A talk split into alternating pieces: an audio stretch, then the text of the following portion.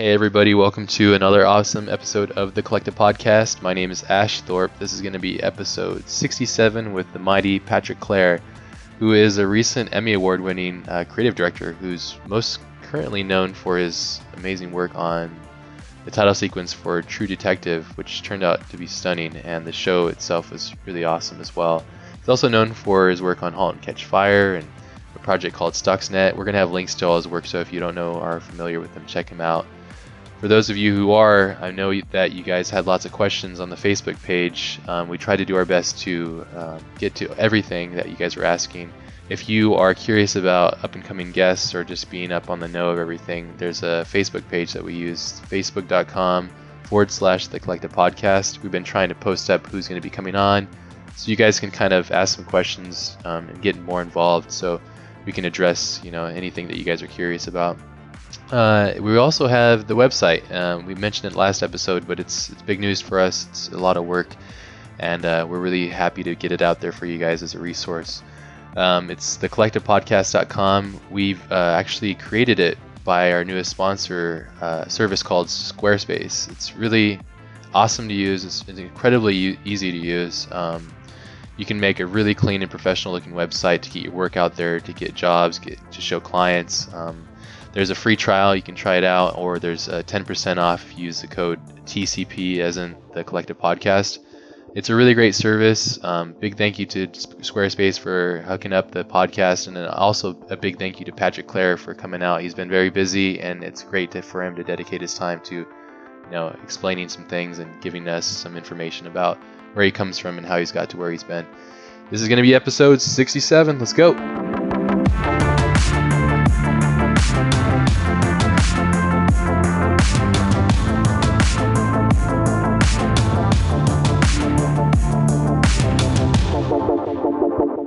one of the number one requests for the podcast, um, which is awesome.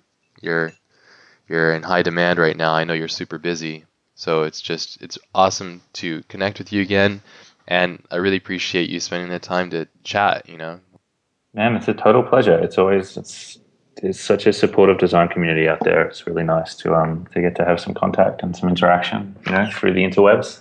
Yes, and that's always good to talk to you. Yes, absolutely. It's like a win-win-win. So it's like yeah, and I'm just, I know we're both really busy, um, you especially with everything that's going on. And Andrew just let me know that you won an Emmy.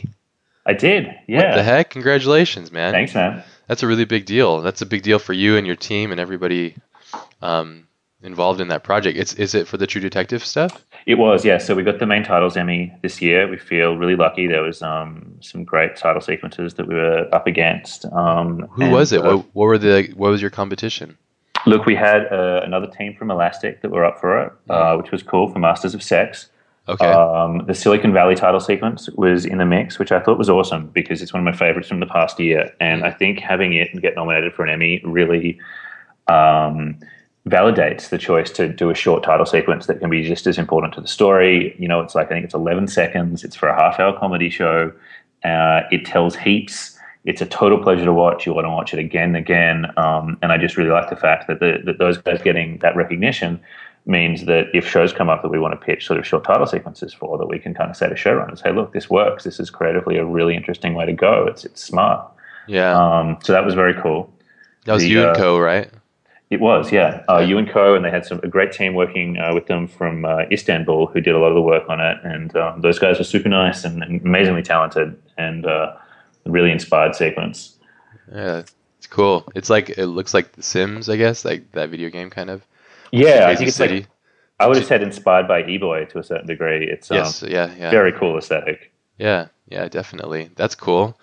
Yeah, and then that's awesome though. Um, yeah, for those of you that are listening that aren't familiar with Patrick's work, um, he does some really awesome creative direction for many many projects. A lot of the projects that you've done have um, really gone a bit viral. You know, the Stuxnet and all that kind of stuff, and um, and then your recent big success, which is what you just won the award with for your team, is the t- main main title sequence for True Detectives. So, um, which has been a big conversation. We actually asked the community um, just they had questions for you and you know just curiosity kind of things, and, and a lot of the conversations were based around the title sequence and also your your recent move to Elastic and all that kind of stuff. But yeah, no, congratulations is in hand, and it's just really cool that that you guys got recognized for it. So because it's a really cool piece. So well, we just feel really lucky, and um, you know, it was such a strong field. I mean, it's always just I think comes down to like once you're into the nominees, just um,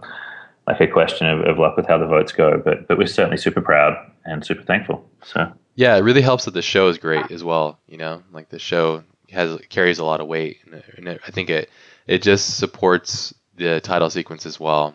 And then I think it allows us to see all the work and effort that you put into it because I know that you're really intellectual. I know from working with you that you're really into the bigger idea, but dissecting the bigger idea and pulling out other ideas from that and, and, and finding what really sticks, you know? And um, I think that it shows, I think the show itself reveals hidden meanings, which leads to looking for things that are in the title sequence as well. And it becomes this kind of interesting symbiotic relationship with the show. At least that's my analysis of it, which is what makes it a fun title sequence, you know? You get the yes. same, yeah. Absolutely. Look, I think you know what you say about. I mean, obviously we benefited from the show being good, but what was you know really interesting to see is is that like the, the showrunners did such a smart job of managing the creative process. I mean, I can honestly say that um, Nic and Cary as uh, clients um, on that job. You know, uh, Nic Pizzolatto being the uh, the writer and the showrunner for uh, all the episodes, and Cary Fukunaga unusually being the director for every episode in the series. Mm. Um, were really impressive in terms of the way they handle the creative brief, and that the reason the title sequence was is good is really more to I think down to their decisions than our decisions. I mean, I'm proud of the ideas we presented, but um, if we presented those to uh, you know to to clients that weren't as willing to support us and to to manage the creative process in such a smart way, then um, then it wouldn't have been realized in a in a in a quality way at all. Uh, and it really you know reminded me a lot about how important it is when you're um, steering creative work to strike the right balance between giving people, on the one hand, clear direction and all the inspiration um, and sort of raw material they need to do good work, and at the same time giving uh, people the freedom to um, to follow a vision and uh, and to do something uh, that is singular and, and, inspired and sort of has an internal integrity. And you know, I think that they they hit a really good balance between they gave us lots of information up front, um, they gave us access to a lot of their scripts and to a lot of their raw footage. That's um, cool. Absolutely, and they, uh, you know, they told us a lot about their story, and they were kind of there in post by the time we spoke to them. So they'd been working on it for, you know, probably in Nic's case, years and years, um, and they had a lot of cool subtext they could tell us. But from there, they really let us do what we do. And when we had check-ins, we didn't really have that much contact with them. They would, you know, they'd watch the whips. They'd just give us really clear and direct feedback. They'd tell us what they didn't like, what they did like. More often than not, they would take out the safest things that we'd put in because we thought that you know the, the show might like them or the network might like them, and they pushed us towards the more kind of interesting creative aspects of the sequence. And um, and I just I, I, can't describe how much I appreciate that, and that it really allowed us to do a piece of work that I'm, I'm truly proud of because they didn't mess with us in the wrong ways, and they just kind of backed us through the process. Yeah, I've noticed that as a trend. A smart smart clients lead for smart projects. Um, you know, you get David Fincher. He's a very smart guy. He's a very passionate person um, his title sequences for his films are usually just amazing. You know, his films in general are just awesome. You know, they're just they're just such they're so worth your time and the money that you spend. They always are for me, at least. I'm a big David Fincher fan, so it's cool to hear that that was a similar relationship that you had with the client on this one. So you guys were on a different level, rather than them going, "Hey, how about you just you know, here's a couple images off the internet. I just want it to look like that." Just because, you know, instead of having that, it's more or less building with subtext and is that more is that more in line with your, what you're talking about? Absolutely, and the thing which has kind of you know occurred to me recently is um, that thing about uh, you know how you hold a butterfly. I think it is like you, you, you, need to hold it tight enough it can't get out of your hands, but not so tight that you you know that you crush it.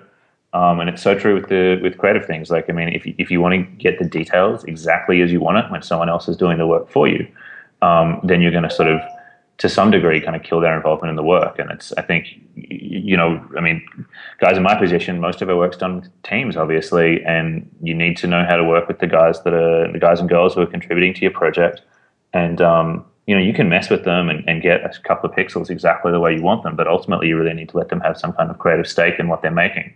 Um, and that's where they're able to follow a vision through to realize something that's kind of uh, that, that they can feel ship over, you can feel authorship over, the client can feel authorship over, and that has the sort of compelling emotional storytelling at its core to uh, to be an effective piece of work.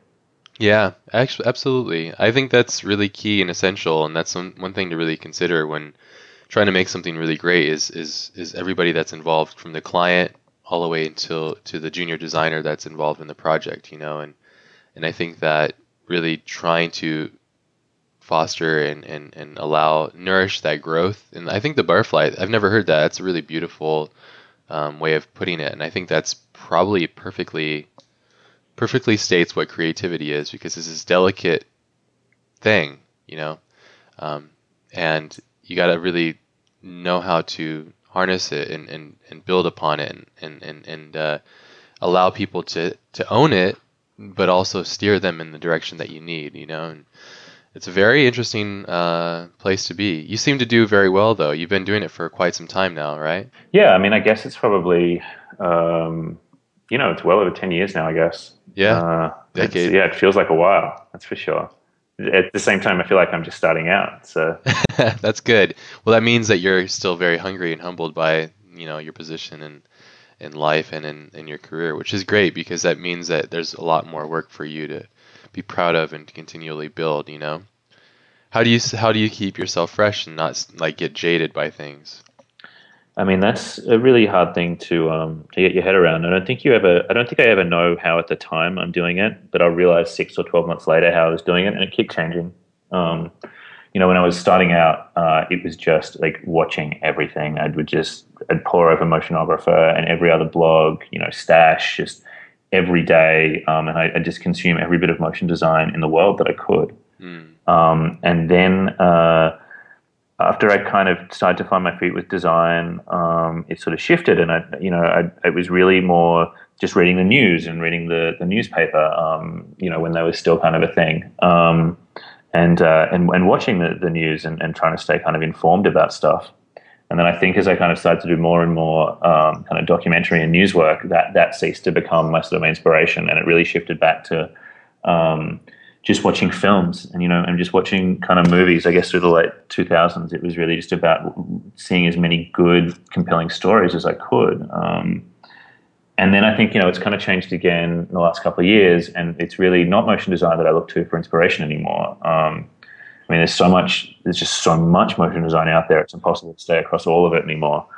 And uh, and really now it's kind of more esoteric stuff like photography, um, uh, or more sort of random art references that I tend to look at. It doesn't tend to be moving stuff, you know. And and, and I'm I'm back to kind of trying to look at books as much as possible. I mean, I just love books. It was um, it's it's such a key part of my life. It's kind of broken my heart recently, leaving so many of my books behind in Sydney now that I'm living in LA. Um, but hopefully, I can start to build up a bit of a collection here too. yeah. Yeah books are so key. Yeah and are you going to be able to you're are you staying here in the states? Are you staying in la Yeah, I think so. Uh, for a while at least. I mean, we've certainly we've committed to somewhere for six months, and I think we'll be here for years. Okay. Um, my wife and my kid are here now. And, Good. uh, Good to hear a great that. team, you know. Um, and uh, You're it's Elastic, to be here right? and build it. Yeah, at Elastic. Um, they've been really fantastic here. We've got a wonderful executive producer who um, you know who found True Detective for me, and um, we've done lots of cool stuff together since. And um, we've done some cool projects this year, but I think you know hopefully it'll be in the next year as we really start to find our groove together that we can start to to figure out exactly how it works with me being here and, and working in the studio uh, instead of remotely, which is a really exciting prospect. That's great. I mean, if you have a, a great executive producer um, and a great creative talent, that's a great dynamic duo because you're going to get a lot of work done. You're going to have a good a good relationship with that person, and they're going to want to you know help push you, and, and vice versa. So, which is great. So that's cool to hear. You know, it's it's it's kind of a rare a rarity as well. I think within the industry to have two opposite spectrums kind of working together simultaneously. You know, so that's good to hear. You know, and I think that a lot of people asked and wanted to know about your recent move um, from your. Were you um, you weren't at Sydney? Were you? Were you in Sydney? Yeah, I was in Sydney. Okay, so what was I thinking? You were some, at somewhere else. Um, but you went from an antibody was your company that you had created with your wife. Is that what it was? yeah, that's right. Okay. And what was the move from that? Because if we go back, you were at like ABC and MTV. Is that correct? Yeah, so I'd been bouncing around the Australian kind of freelance scene for a few years. This is going back like like this is the long version of the story, going back like ten years now. Um, and uh, I dived into um, doing a bunch of visual storytelling work um, for uh, for a channel in Australia called ABC. Um, it was through some other production companies, but it was airing, you know, uh, on the ABC, which is equivalent to PBS or the BBC, and getting in front of a lot of a lot of people. And it was you know, it was pretty sort of rough and ready uh, experimental work. It was basically journalism, um, and it was it was heaps of fun. We got to, uh, you know, we covered WikiLeaks back when no one knew who they were. We um, we ran the uh, collateral murder story like in a full animated piece, less than forty eight hours after the the videos of, of war crimes in Iraq first hit the web. Um, it was a really kind of thrilling time, and I think it taught me a lot about storytelling. And we just pumped out a lot of stuff. You know, we did six minutes of graphics a week. Wow, um, that's which was insane. You know yeah. uh, which I'd never do again now because uh, I think I'm too, I, I, feel like I don't feel that old, but I feel too old and tired for that. That's for sure. Um, and towards the end of that, we sort of we were, we were, polishing up the style of it a little bit, and as the the series for that wrapped up, um, we got into doing some work for video game studios because they felt that the sort of geopolitical technology warfare kind of stuff really suited um, a lot of stuff that Ubisoft was doing at the time with um, with their Tom Clancy brands and their uh, Watch Dogs and some of their other brands. So we kind of started using that same style to tell stories for them, and that's kind of when my career started to to kind of go international. And um, I kind of stopped working for people in Australia, and uh, I spent some time bouncing around Europe and the US, um, doing work on different projects, and, and it was really cool. But um, you know, life kind of catches up with you, and uh, me and my wife were having a baby, so we decided to to go home, and um, and I decided to start Antibody, which started, you know, just in a very kind of casual way with me working from home. Um, you know, the the arrival of the baby was imminent, and um, it was getting a little bit ridiculous. There was this week in summer um, when my wife was actually like a week overdue to have the baby. It was like stinking hot. I had this like French freelancer working in our living room doing a title sequence, and um, it was becoming increasingly clear that you know that this situation couldn't last forever. Um, so, cut to a couple of days later in the labor ward, and we got um, uh, I get this email. I wasn't supposed to be checking my phone. I was in lots of trouble for my wife for this. Um, but we simultaneously we got emails from um, confirming uh, that I had a big job for Ubisoft that was clearly going to need a big team on it, and um, and also Bono got in touch to ask us to do some graphics for his presentation at TED. Mm, did you see and, the Stuxnet thing or something? Yeah, his uh, him and his he's got a great creative team based out of Washington, which mm. um, which do really uh, cool work that pushes the boundaries and they'd seen Stuxnet and some other stuff, and they wanted us to do some visualizations. So these like two things happen. Um, I literally like found office space like from the like the pre-labor room um, and um, and hired freelancers by like ducking outside and making a few quick calls. and that, that, was the start of Antibody. Um, and uh, luckily, we found this art gallery a couple of hundred meters from my house in the middle of Sydney, which was happy to give up their back room to become um, our space, and uh, you know we, we bought some Macs, and all of a sudden we were uh, we were a studio, which was uh, which was pretty exciting and a pretty strange strange time, I guess. Yeah, that sounds like it's as natural as it gets, though. you know, and I think I when think it rains, so it pours, right?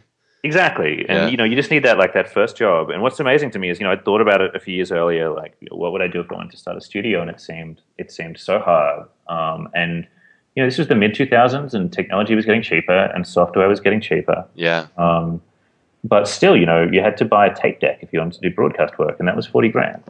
Um, what is that? Like uh, if you had having to buy like a tech deck, you know? Mm. Um, yeah. So what was exciting was that I realized when I started Antibody, we didn't have to do any of that. You know, like we had one job. We bought a couple of iMacs. We got a um, Adobe month to month Creative Cloud license for each of them. Perfect. Um, and an IKEA desk and some some chairs from the Salvation Army, and all of a sudden we were a studio. That's you know, perfect. Yeah.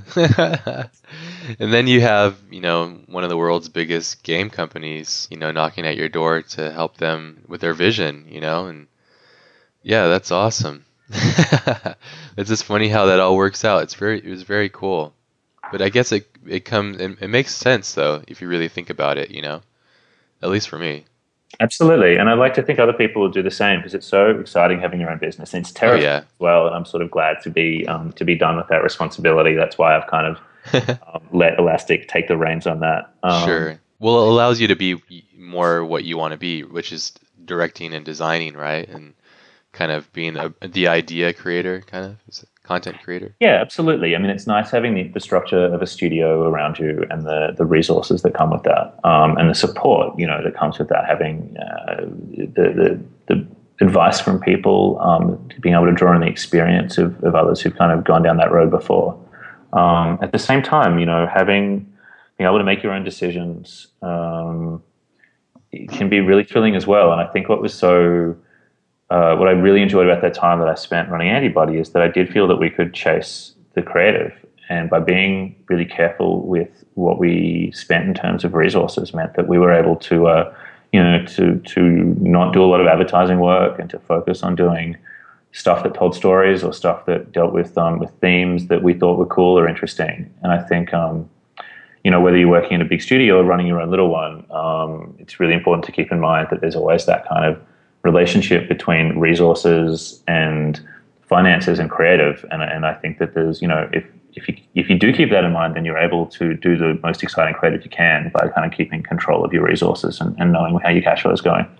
Yeah, absolutely. I just had Jay and Leah on from uh, Giant Ant, and we talked a bit about that as well, and just cultivating, creating a really cohesive creative environment as well and and, it, and, and I freelance as well and, and a lot of people that are listening are curious about it or do it as well and there's you know there's I think there's um, there's many different ways and the recipes of things and how to make things efficient make them work for yourself and the team and stuff but yeah I think when you touched back going back to the fears and all that stuff when creating antibody and and and now where you are where you are now is, is taking the opportunity working with a big studio and um, having the resources there.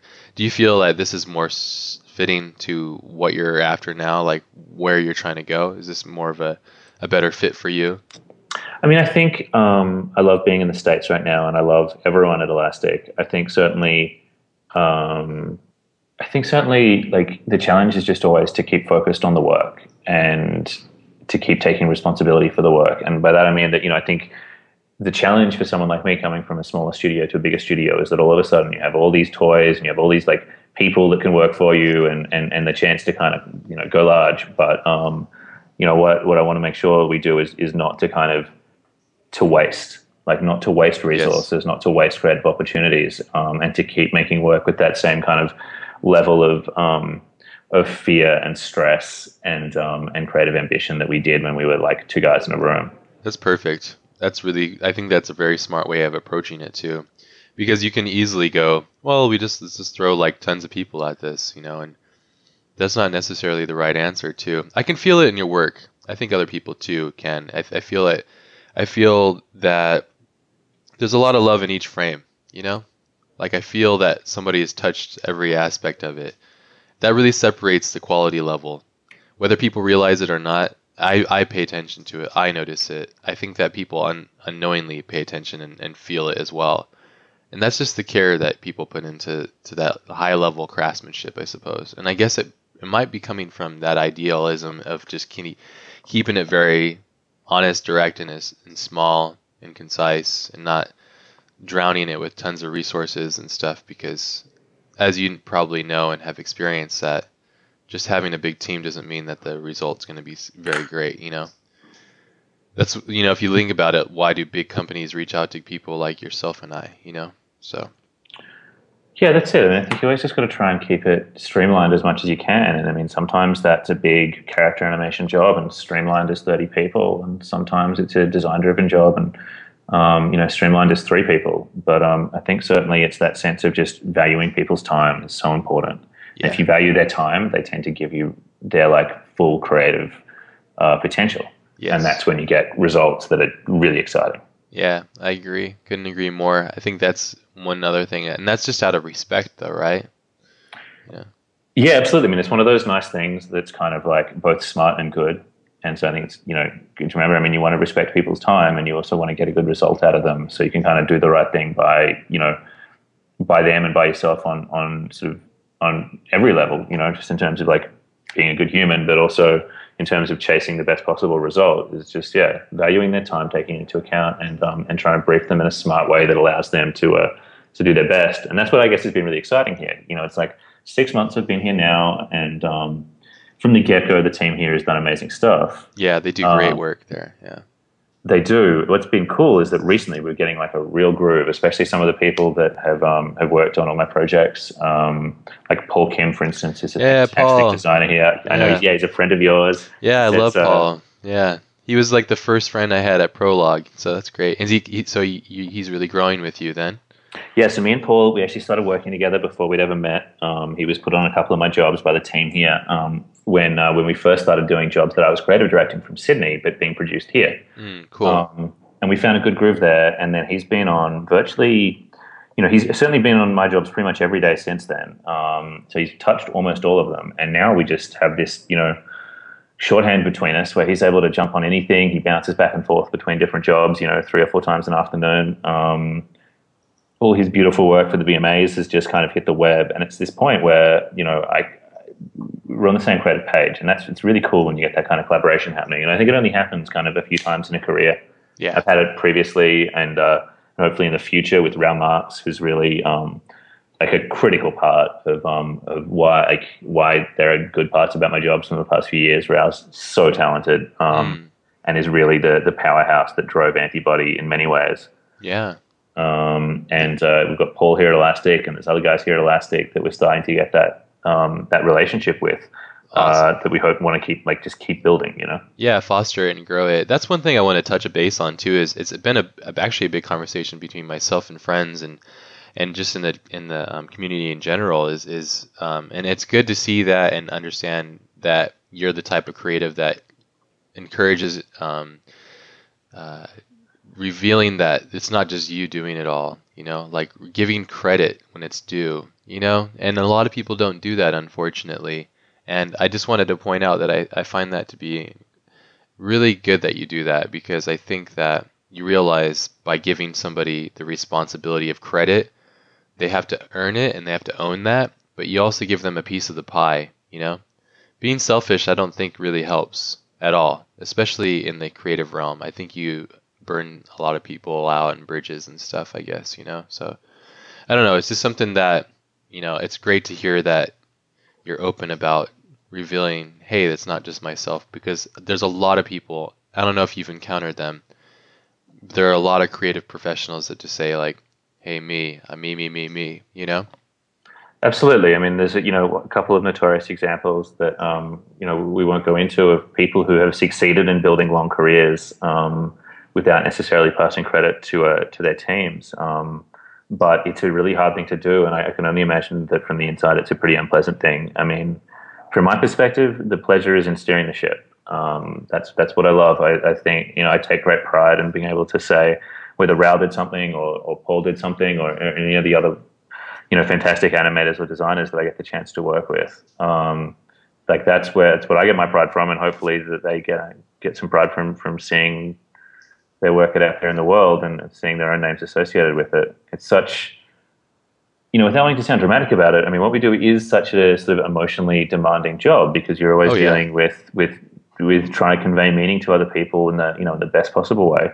Um, and so, so part of the kind of the payoff has to be a, sort of you know an emotional sense of satisfaction, and um, and I think giving people credit is a really important part of that. I mean, that's why I guess it's been so satisfying you know, getting the Emmy because it's voted on by your peers. I mean, that's that's the best part of it. Other titles designers voted on it, so um, that's what makes us so proud to have it.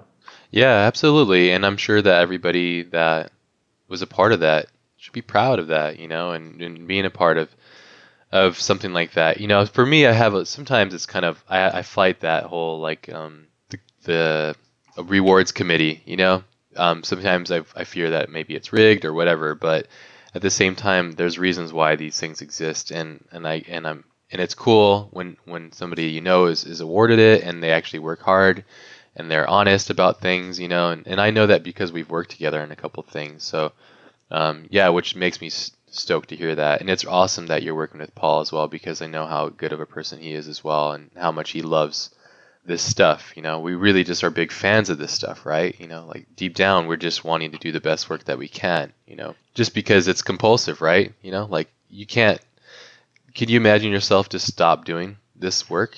I can't articulate a rational reason um, why why I do it, nor could I imagine not doing it. You know, that's that's the whole point. It's a part of you now, right?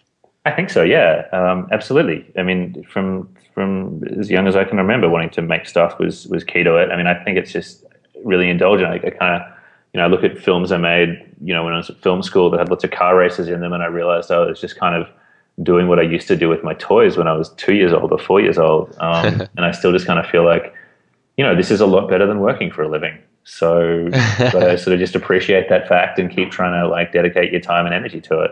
Yeah, you work for it though. I know you're working your butt off over there, so I know you got a lot of stuff going on. But that's great. Do you have do you have um like a, an assistant at all because of how much stuff you have to do and keep track of things? Do you have somebody that's helping you out on that level? Uh, no, look, I don't have an assistant. Um, I think that'd be weird. I'd feel way too well looked after if I had an assistant. Sure. Um, you like to have a little bit more control over your day to day. Yeah, I think so. I mean, I, I, have to be like perfectly honest. Like my wife helps me a lot in our personal lives and with mm-hmm. keeping our lives on track. And you know, when we had the business, she kind of she really ran the the business end of it. Um, I'm not terribly well suited to that. I can make the big decisions, but I struggle with the the smaller details. But um, you know, and it's interesting you say it actually because like you know, I mentioned Jen before, who's my AP here, who um who has a fantastic role in, in kind of charting um the you know the way forward and and helping us make decisions about jobs every day. But in terms of like the minute to minute stuff, what I found really good since moving to the states is that I've, I've worked with a couple of really good producers um, I worked with a guy called Hamid, who we then lost to um, House of Cards. He's got a very senior role over there now. Um, and more recently with Carol Collins, who's um, who uh, all the guys from Psyop would know, who used to be head of production there.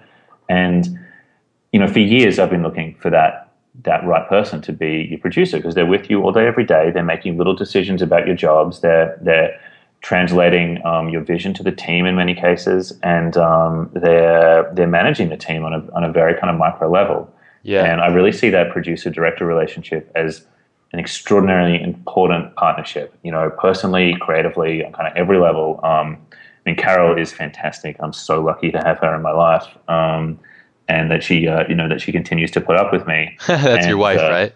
Oh no, I'm talking like so. Carol's different to Brie. Um, so Brie, my wife, puts up with me at home, but Carol looks after me at work. Okay, and then Jennifer Hall is your executive producer as well. Yeah, so Jen makes the big decisions, but so Carol. Many like, ladies in your life. Day. I'm trying to keep track of it. So. yeah, that's it.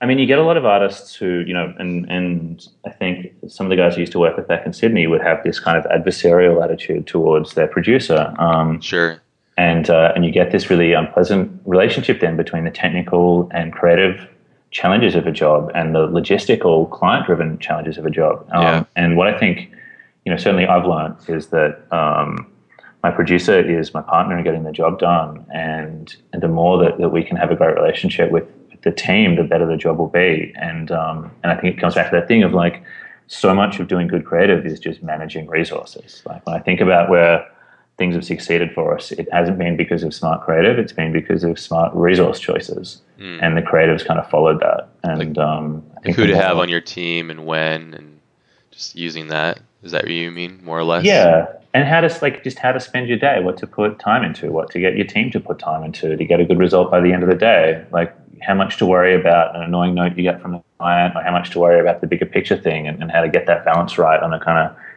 micro decision by micro decision level. Um, so it all breaks down to many minuscule like micro decisions, though you know, and and, and problem solving. So that's great to hear that. I've had um, some bad experiences with producers, and and and I get why.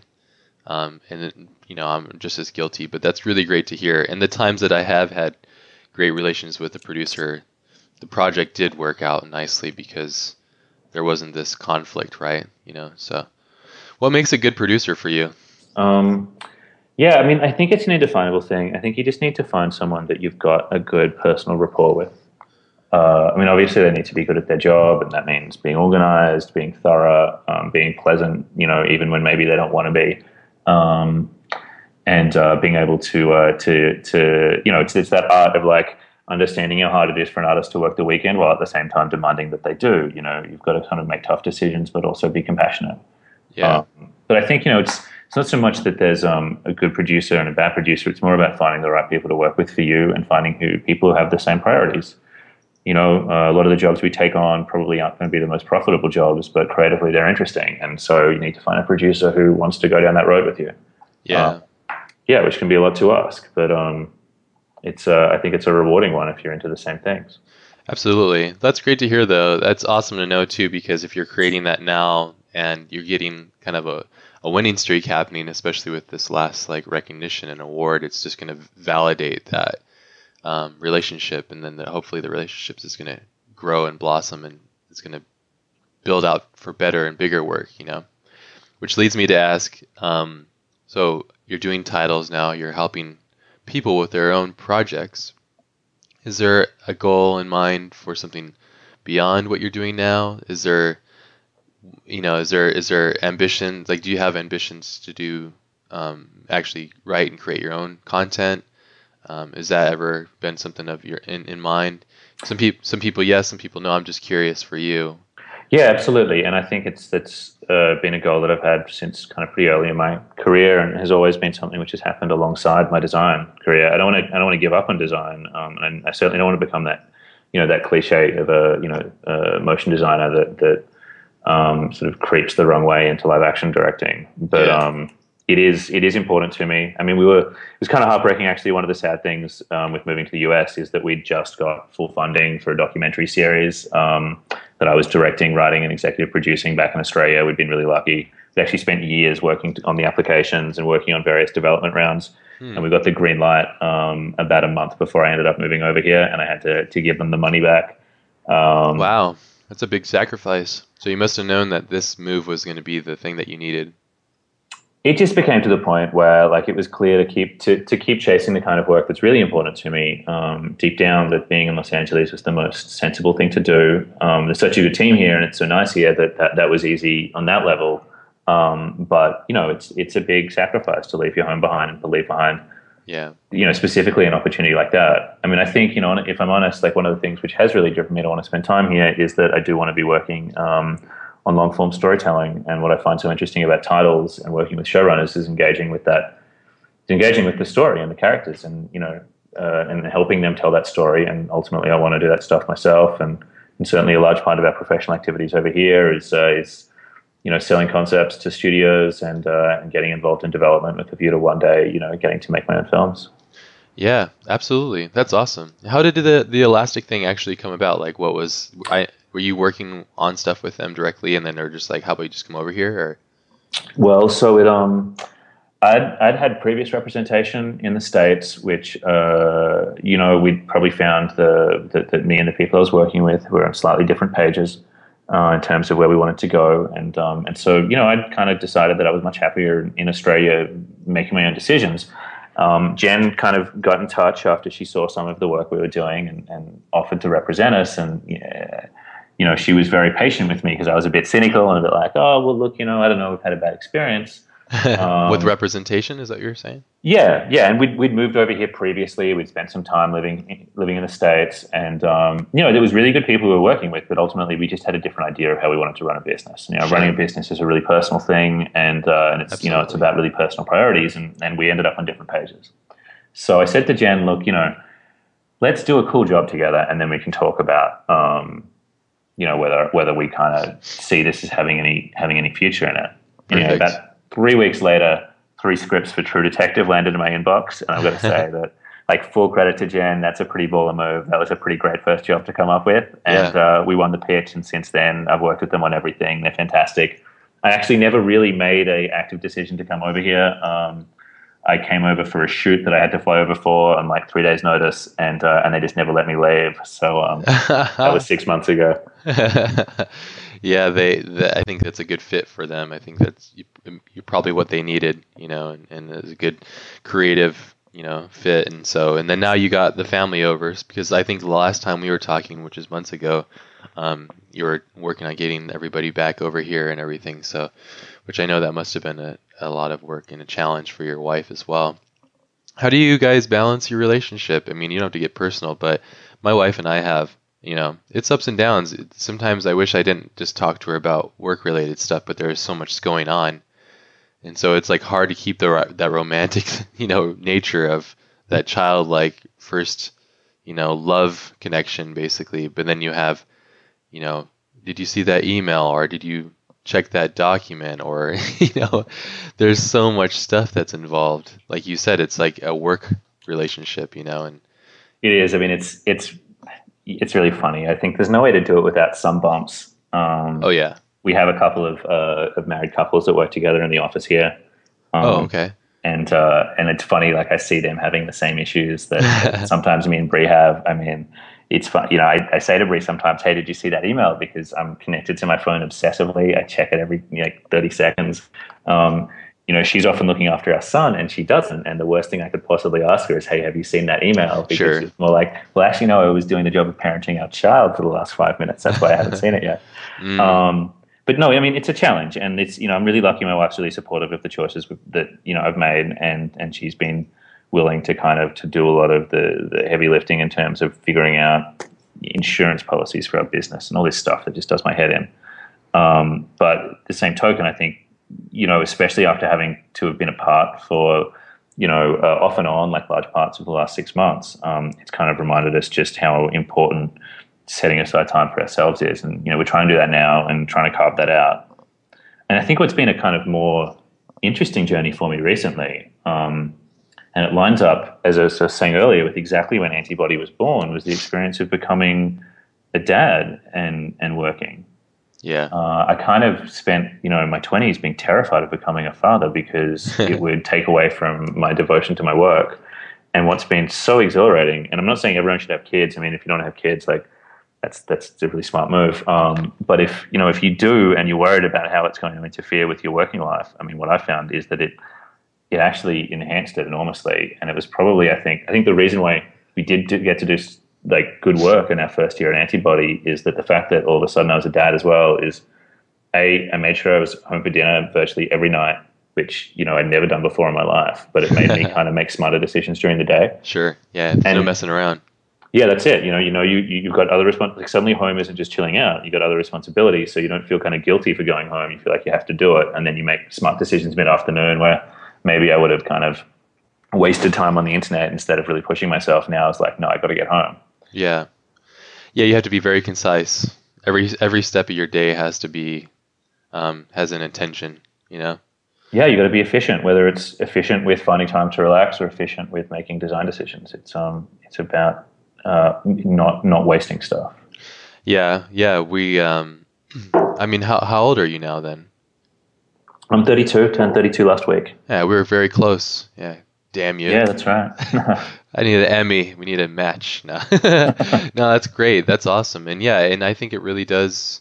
It's it's it's key. It's very important. I think that if you don't approach it like that, if you don't embrace it, um, yeah, it could be detrimental. And and and and if you're, I think there's there's, there's a lot of things that's, that are happening within both of our lives that we're lucky to have, you know, which is a supportive spouse, you know, and and uh, um, a supportive community of people that support what we do. And so, you know, of course, we've I think we've both manifested a lot of it through incredible amounts of hard work, but at the same time, to acknowledge that, you know, and to really be thankful for it is the key, I think, really, for me at least. Acknowledgement and you know, because I often will tell my wife, like, thank you so much for everything. You know, it's got to be a, a bitch to, to, to, to, to do, deal with this stuff sometimes, you know? It's like, it's me, me, me, you know? And that can I mean, be that's exhausting. It. That's what I think so, like, that's what's such, such a concern for me about becoming a director. I mean, it was so clear when I was sort of, uh, you know, I'm balancing my own studio and like the thing which you don't realize when you start a studio is, is how much of your time you have to spend worrying about um, whether there's you know enough toilet paper in the bathroom or you know when the yeah. cleaner's coming because or doing the cleaning yourself because until you choose to pay someone to do it, which is not always easy, um, that that's on you. So yeah. it's not a glamorous existence to begin with. And I think that coming over here and taking on the director's thing, so to speak, you know, we're really lucky here. We've got a great team of PAs. They'll occasionally like grab me lunch or park my car for me or whatever.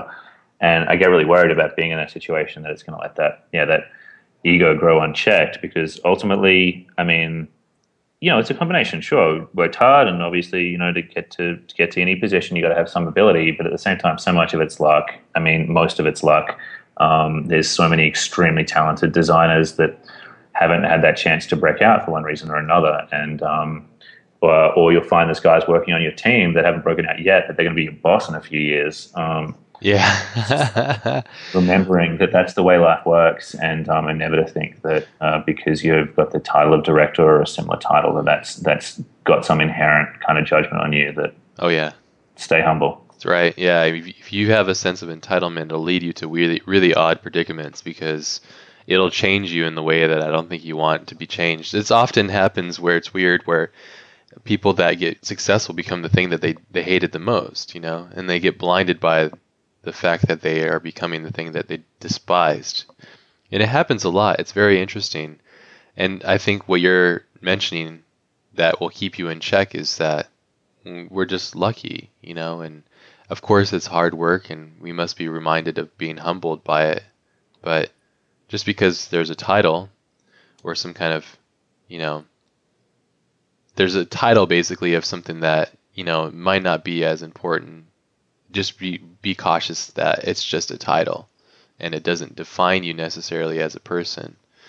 And I think being aware of that will allow for longevity in a career. I, at least that's my my approach to it. At least you know from my understanding of how to be successful, I guess. So yeah, a little bit it. that I'm learning. So I think um, you know it's funny you mentioned longevity. Like it's such uh, it's such a concern. It's so something to be aware of. And as you say, there's so many different pieces to kind of thinking about how we can have longevity in this career because you know I mean we do need to sustain it through till the end of of our professional lives, and we kind of in some ways, you know, like motion design or whatever you want to call it has not been around for generations and generations. We're kind of, you know, this industry changes so fast that there's not a clear path through to the end of the career. And yeah. um, keeping in mind how to do that on every level, I think, is a really um, important thing to do. And it's kind of what keeps things interesting. You got to keep pushing yourself. You got to keep changing.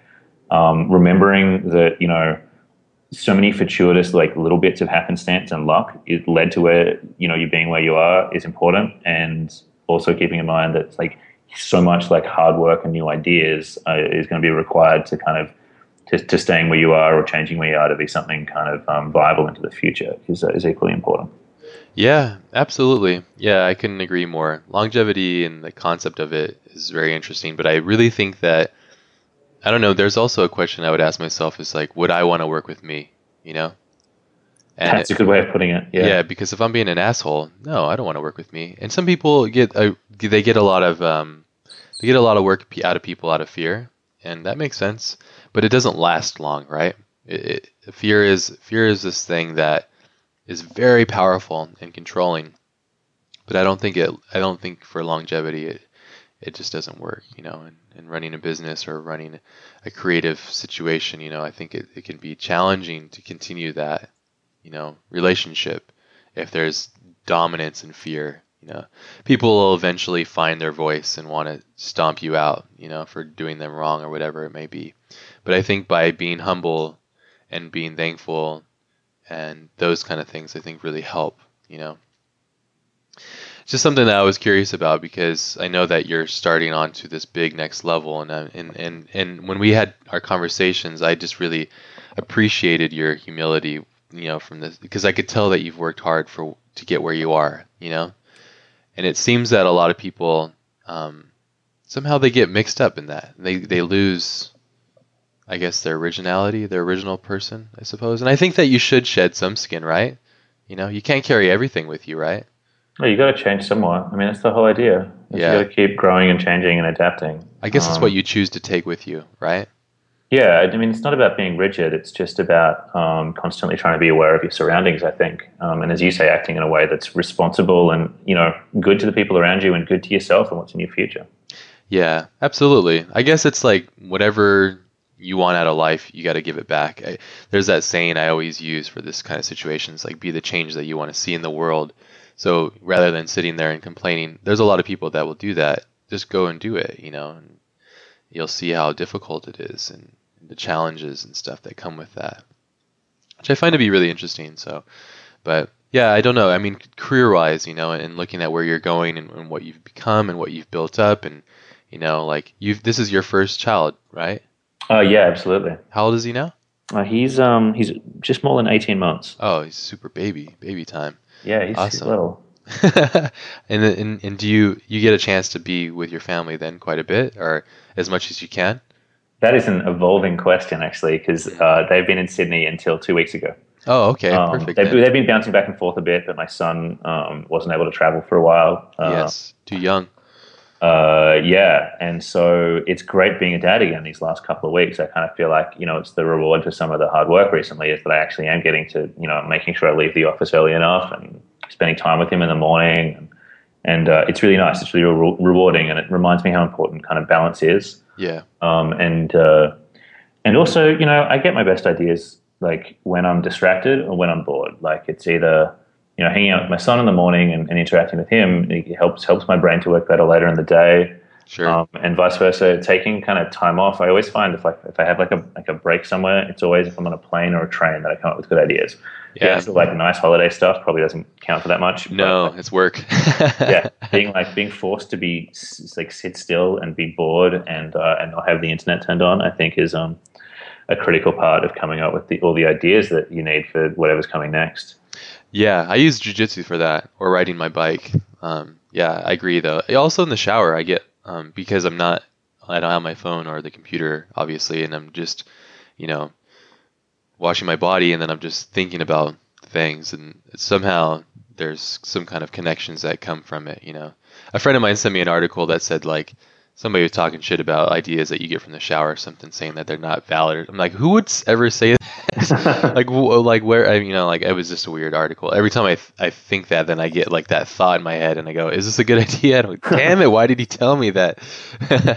but yeah, I think having a, um, a shut off time, closing down that busyness, allows for silence, and, and like you said, by embracing being a parent, uh, embracing it by, I don't know, spending time, and you really engage on a different thing, you know, and it helps with clarity, which I think is, I don't know, I guess that's a really good way of looking at it. So, and and also probably now too, and I felt the same way when I uh, decided to be a dad as well. Is that once you work so hard and you become validated, there's a sense of pride in your in, in, in your role. At least for me as a parent, and being able to provide basically, you know, and silence that insecurity because a lot of the stuff that I've done is based off insecurity of not being able to provide. So the deci- the decisions, the, the the crazy amounts of hours and stuff. Did you have a similar kind of feeling, like a sensation? Yeah, absolutely. And it's interesting watching friends of mine who have creative jobs. Um, uh, one of which who's having you know his baby in the next couple of weeks has gone through that same thing, and he was describing it to me uh, last month. Um, you know that uh, that strategic sort of stress that comes with being, in his case, a screenwriter and trying to figure out how he can support um, his wife as she takes time off work. Um, I mean, it, it's a strong motivating factor. It's pretty primal. It's as primal as it gets, I think. Yeah, that's awesome. And I think it's great that you managed to keep quality of your work and the decisions and the team that you're working with as as as strong as possible so that you're not necessarily sacrificing the level of work um, or the decisions that you're making out of fear or whatever it is. So it's just good. It's just you know compliments to you. It's just great. It's great to see. It's it's inspiring as well because it's just reaffirmation. You know that the decisions that you make and if you stay humble and you stay pure in your intent, that good things will come about. You know, which I think is one of the best lessons that you can learn within having a career in any field, really. You know. Yeah, I think I find our field of creativity and, and what we do to be very interesting. You know, it's very it's very different. You know, it's not a nine to five thing at all. So No, not at all. And It's it's, you know, it's interesting. lifetime. You talk about like, um, you know, like trying to keep your work good while you're worried about the the, the financial side of it. But I mean, the one thing which I've kind of learned over the years is whenever I kind of make creative decisions that I, I believe in, um, good things come from them. And when I try to kind of take advantage of something to, to get the dollars, it comes back to bite me like almost every time.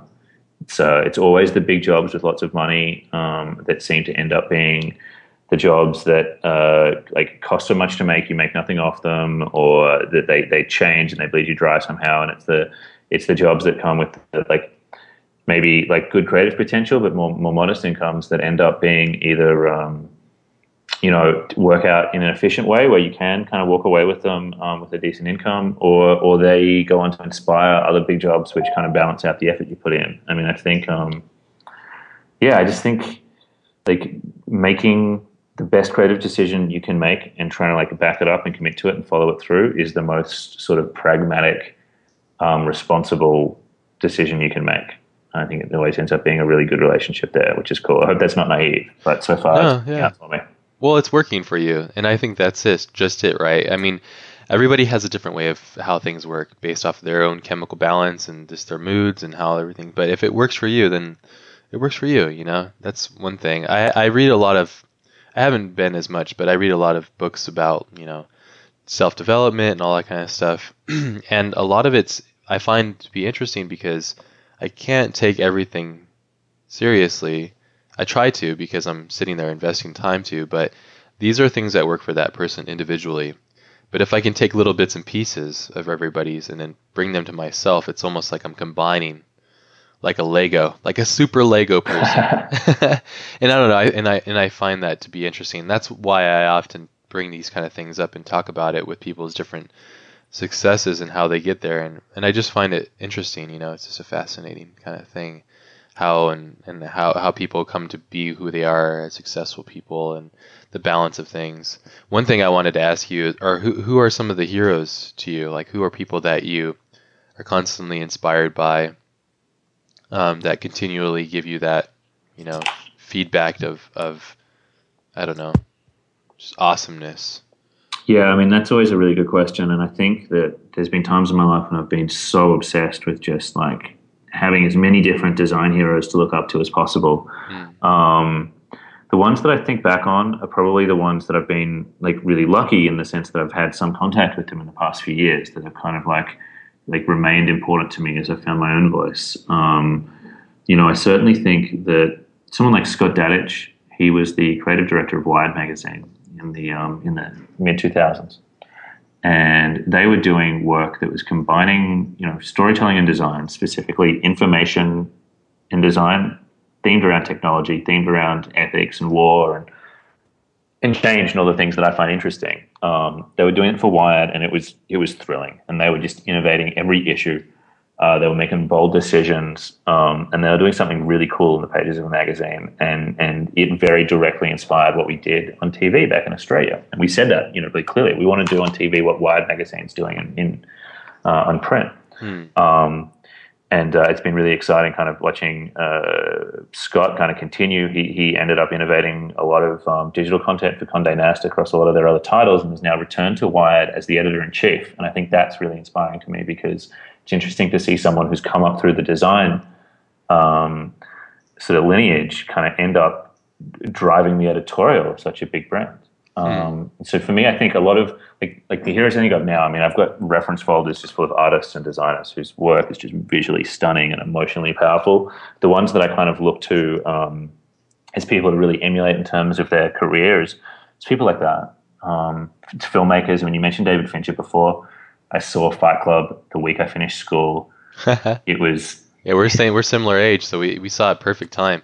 Yeah, that's it. Like it's it supposed to be about us. being a man. It looked cool. It was it was just awesome in every way. You know, yeah. I was starting film school a few months later, and I knew that at that point. Um, I think I probably just found out I'd got into film school back in Brisbane, like the small city where I grew up. And seeing that just made me so excited that maybe one day I get to be, you know, a filmmaker in any capacity. Yeah. Um, so certainly his work. Um, Michael Mann. Uh, I uh, watched, so great. Yeah, I used to watch you know Heat um, so much, uh, even back in high school. You know, like back before that, and it, it had such an influence over the kind of stories that I thought I wanted to tell, and it really has taken me kind of 15 years to get back to a point where I kind of feel like one day I might have, you know, the competency to try and tell like live action drama stories. Um, and uh, and, you know his work's been an inspiration to me throughout that whole patch. He's a very smart guy.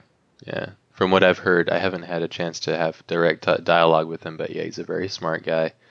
And yeah, I mean Manhunter and and he, it's the way that um he doesn't spoon feed you the good and bad guys. He just lets it be a story about people you know? Yeah, absolutely. I mean, I think stories about male relationships are always interesting because men are um, they're really complicated. They uh, they never say what they mean. They're really aggressive and passive aggressive, and um, and they're almost always kind of engaged in unnecessary conflict. So they make for really interesting subjects uh, in drama films. I think.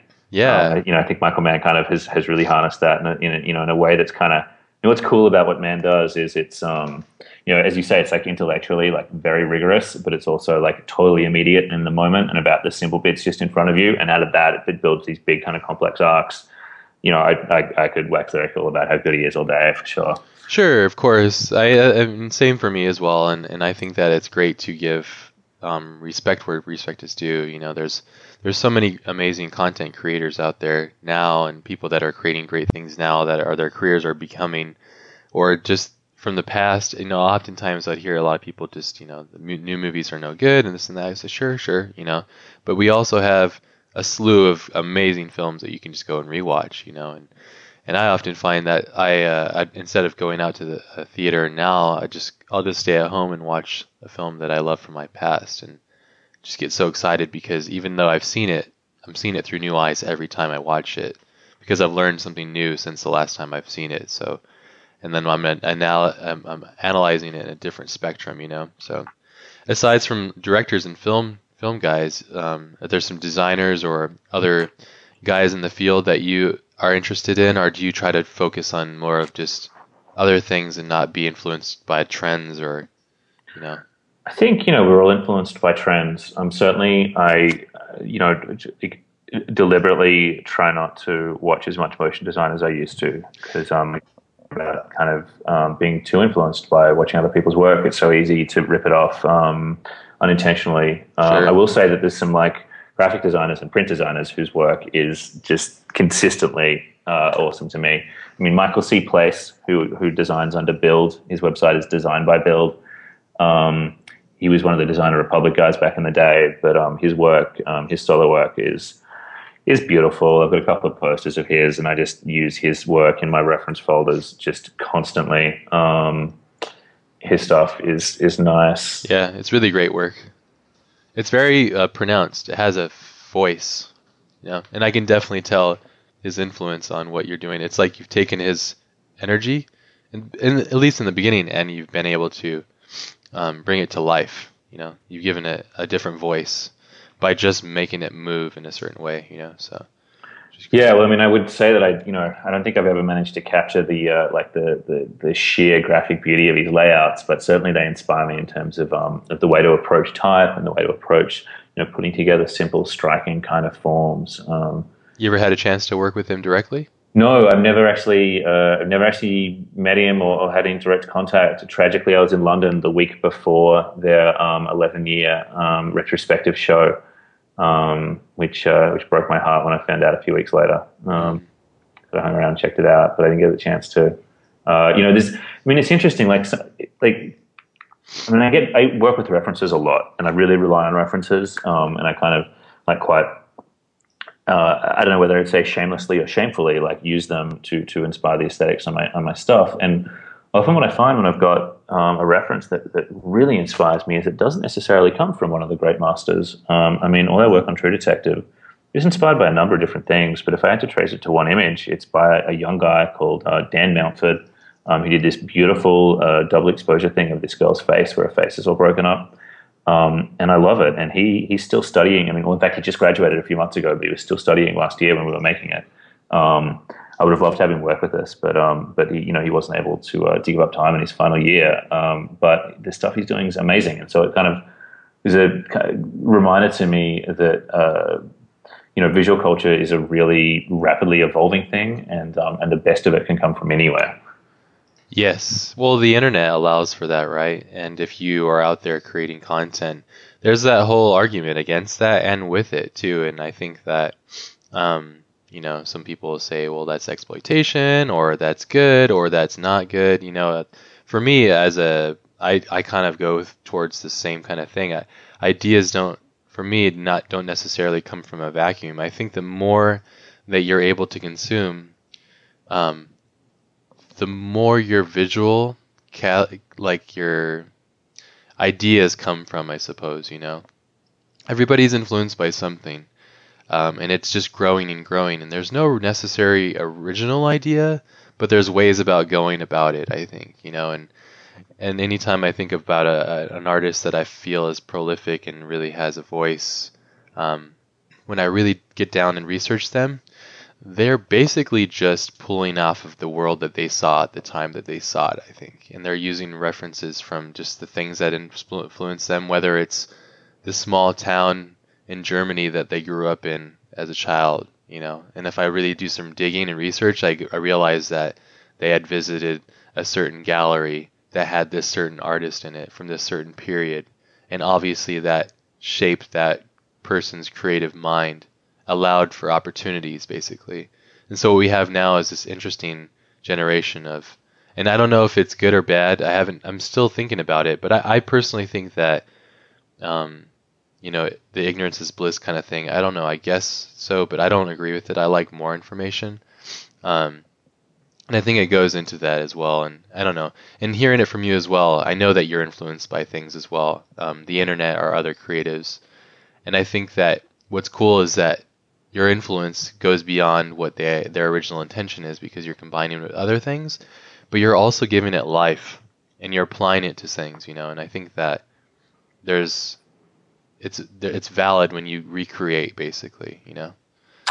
Yeah, I think you know. I think to to kind of keep working in this industry, or at least what I find interesting about working in this industry, is that you do need to sort of keep trying to maintain a really sort of broad visual vocabulary, and and um, you know, and for some people, it's yeah, sucking in lots of motion design. For others, it's it's you know hunting for reference across the net, which I know that you and I kind of both do voraciously. Yes, um, and keep finding ways to push yourself and ways to to to to push visual culture, for want of a better word. Um, I mean, one of the things which I found really exciting the last couple of years is um, looking at sort of stuff from more Eastern traditions and starting to understand what um, well, just discovering cool stuff there, but what makes it fundamentally different as well. There's been a couple of great books that Gestalten, my favorite publisher, put out on um, on contemporary Arabic design, and some of the stuff in it is thrilling to me. Oh, it's such an older part of the world too. Yeah, and watching, I guess, contemporary stuff done by those guys that's inspired by an older tradition that's different to my own tradition. Yes, makes me real. Like I don't know, it just it opened up this whole new area for me. Um, after I got these like these books of different, um, you know, different graffiti and different art gallery installations and different branding they'd done. My wife actually had bought me this book um, on the fundamentals of Arabic typography. That's what it's called. Uh, I can't remember exactly what it's called. You know, I wish I had it here, but it's um it's been packed in a box in Sydney. But um, it uh, it ran through what was different about Arabic letters compared to um you know compared to the the Roman Greek alphabet. Yeah. And um, things like uh, whether the uh, the crossbar was thick, or whether the vertical bar was thick, defined you know the, the, way it looked, and that traced back to how calligraphic pens were cut in you know in the 12th century or whatever. Could trace back these like quite pragmatic reasons. But it helped make me realize that when I was laying out like this very contemporary sort of blocky logo layout I was playing with, that if I did a certain thing, I could make it look like it had this interesting uh, Eastern kind of flavor to it, um, and not in like a tacky way, in a really sort of fundamentally different way. And I think it's tapping into that kind of different stuff that I find to be um, what keeps me interested in my work and uh, finding different things, whether it being exploring Easterners or you know I've become obsessed with portraits the last few years and with like how, how you can represent the human face and how different that is to representing objects or typography. Um, yeah, I think just diving as deep as you can into visual culture is is both essential and exciting. Yeah, which you can get a lot from traveling, which I, I couldn't encourage people and, and artists and creatives in general just to do. Um, you know, like getting out there and really experiencing the world. Um, in a way where, you know, even just going to the library, you know, uh, we talk about that quite a bit with a couple of my friends who are, are at the top of their game. Um, they're the times that they go to the library and just really go into it, kind of an odd part of the library and just open up something kind of random. And if you're if you're like ourselves, where you're just curious and you can really jump into the possibilities, you know, um, getting inspired, like you said, Arabic typography and the choices and the decisions and all these little things, that can just kind of you, maybe you'll have a brief that's on the t- tip of your tongue, and, and instead of going on to motionographer, which is awesome, but it's very much right now. And if you get inspired by what's right now too instantly, and if you're too close to it, I, f- I feel like it might it might age faster, you know, rather than maybe pulling something that is coming from a more abstract, I guess, perspective, you know. And which which leads me to another thing too is what are some of your favorite films? Oh, I mean, the ones that I've found thrilling the last few years are the ones where there's an element that feels absolutely steeped in authentic reality. And that can, you know, like I think a great example is Monsters. Gareth Edwards did such an incredible job with Monsters, going and basically shooting a documentary um, on, you know, on the Mexican-U.S. border, but turning it into an incredible kind of sci-fi monster film um, was one of the smartest bits of filmmaking I've seen. Um, and that's right down at almost the gorilla end. I mean, obviously now he's gone and made Godzilla, which is, you know, relatively big film, I guess. Yeah. Um, but then even like you saw like like Matt Reeves did it in Cloverfield, where there was these images of um, of New York that just felt so post September 11th and so informed by what had happened. Um, you see it in District Nine, and I think even more so in uh, Blomkamp's short film Alive in Joburg, which he made, you know, probably over 10 years ago now, uh, where he took the interesting situation existed between um, uh, South African communities, especially South African black communities, and immigrants from Zimbabwe, um, and uh, and made a really cool story about alien invasion out of that kind of cultural context. And and they're the kind of films that I find just so cool. Yeah, they're just building off of what they know, you know. Yeah, and it doesn't have to be like a heavy-handed history lesson. It's not like a lesson on, you know, how not to be racist or anything. It's just a really cool sci-fi film that also helps us to, to kind of think and talk about the world around us. Um, and you can't really ask for much more than that. Yeah, I agree, and I think that's I think what we're seeing from that is it's it's the new age of possible film creation where it's um, just kind of coming from something that is familiar to that person, and rather than trying to make like you know the next Star Wars or just kind of creating what obviously they're inspired by something like that. If if they're you know within the same generation as we are they have seen Star Wars or influenced by it but not trying to like directly make Star Wars again it's just having that influence whether it's visually or um, the hierarchy of storytelling or something is there something um, is there a film from your past that has changed you or you know something of, a, a bit of a muse for you I mean, we've talked about Fight Club. These are the ones which like live large in my memory. Um, what has been a muse for me? Um, Dirty Dancing. You know, I think when I think about it, Dirty Dancing was had a huge influence on me. But no, seriously, like I let's say off the top of my head, like I love films like uh, like Spartan, which is this David Mamet film, which kind of gets forgotten. It's got Val Kilmer in it. Like, no offense to Val Kilmer, but I, I haven't always connected with his films. It would be fair to say. Sure. But um, there are, you know, I think Spartan is this really interesting exercise in um, uh, a project kind of staying true to itself on every level. I mean, obviously with the name, it's um, it's about things being stripped back and simple. Yeah, the main character. It's about understanding a character whose life is stripped back to the basics. And as an exercise in drama, it's about seeing how much you can like strip a sort of action kidnap drama back to its basic essentials and still get something cool out of it. And certainly not like everyone's favorite film, um, but uh, I love watching it, and I think it's like it's, it's looking at it helps remind me why it's so important that, for instance, the titles to True Detective reflect what's cool about True Detective. You know, you can't just go away and do a title sequence that you think is going to look cool on your reel. Um, you need to do a title sequence that serves the story. That's how you get something powerful and successful, and that's doing right by yourself and doing right by the filmmakers. Um, so, in that sense, that kind of thing has been um, a huge influence on me. That's uh, cool. Yeah. I think that that's just it though. Every every film is, is different and and um, it depends on what you're into and the mood and you know when I was growing up, American Beauty was this film that hit me perfectly. I felt like I wasn't really understood from everybody around me and I felt that the characters in the film also weren't. So as like I don't know how old I was, like 11 or something, 12, I related with Kevin Spacey so much. You know, like that's a weird thing to say. He's this middle-aged dude that's like having a midlife crisis in a sense, but I related with him so much and that film hit me in the perfect time. And I think that's really key to a really good film is it's just it whatever it is, it connects with you personally. You know, whether it's visually excites you or it, it stimulates your your mind and makes you look at yourself. You know, it's it's a reflection, and that's what it's really beautiful about narrative film, and I think that's what makes a really great film. Aside from you know, oh, it follows this pattern or whatever. Um, some of the best films I think are totally underrated. And they're not even noticed or seen, which is fine by me. I, am a big fan of that film Pi, which is really interesting film. I think it's Aronofsky's one of his first films. Yeah, yeah, it's um, it's very interesting. a while since I've seen it. It's super cool and um, yeah, as you say, fascinating. And and I agree that it's the smaller stuff. I mean, there's a film Primer, which not many people have seen. Primer's great. It is right. I, love I it. Love it. Yeah, me um, too. And I love that. I, I actually really liked his second film. Not a lot of people liked it at all. Uh, have you seen it?